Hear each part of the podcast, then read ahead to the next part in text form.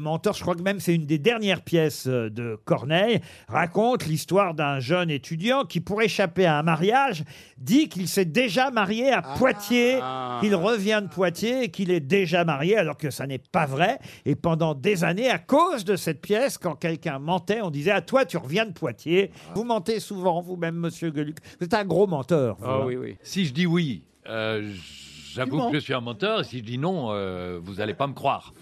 Donc, ça m'arrive de temps en temps. Vous mentez pas tous les souvent, quarts vous, d'heure. Valérie Moi, je mens jamais, mais je passe tout le temps par Poitiers. C'est ta correspondance Ah, elle a beaucoup Oui, minci, Valérie. Elle a beaucoup minci. Ah, tu reviens de Poitiers. Voilà, elle ment. Ouais.